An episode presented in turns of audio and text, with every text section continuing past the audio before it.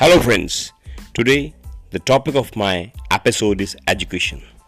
I think education is not the amount of information that put in human brain. It must have character making and life building process. And education meaning when a people and when a student, when somebody educate, he must have moral values, respect toward the society, towards the parents, toward the country, and toward the whole nation and toward the whole cosmos. I think if education is on that direction where a man can think, having a thought process, that is a real education. What do you think? Please mail me or subscribe my channel. Thank you very much.